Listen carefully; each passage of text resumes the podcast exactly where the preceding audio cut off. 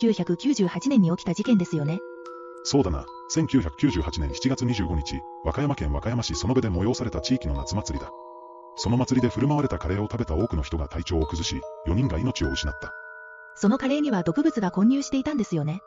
そうだ。捜査の結果、カレーにヒ素が混ざっていたという事実が明らかになった。そして、カレーの周囲にいた人々の動きを調べた結果、犯行が可能だったのは見張りの一人、林真澄だけだった。楽しいはずの夏祭りで食べ物に毒が入っていたなんて誰も予想しない事態ですね。カレーは、祭りが始まると同時に配られた。しかし祭りが始まった直後、午後6時5分頃からカレーを食べた人が次々と激しく吐き始めた。最初は食中毒かと思われたんですよね。でも当日作ったばかりのカレーが傷むなんて考えにくいし、もし傷んだとしてもすぐに吐くほどではないはずですよね。その通りだ。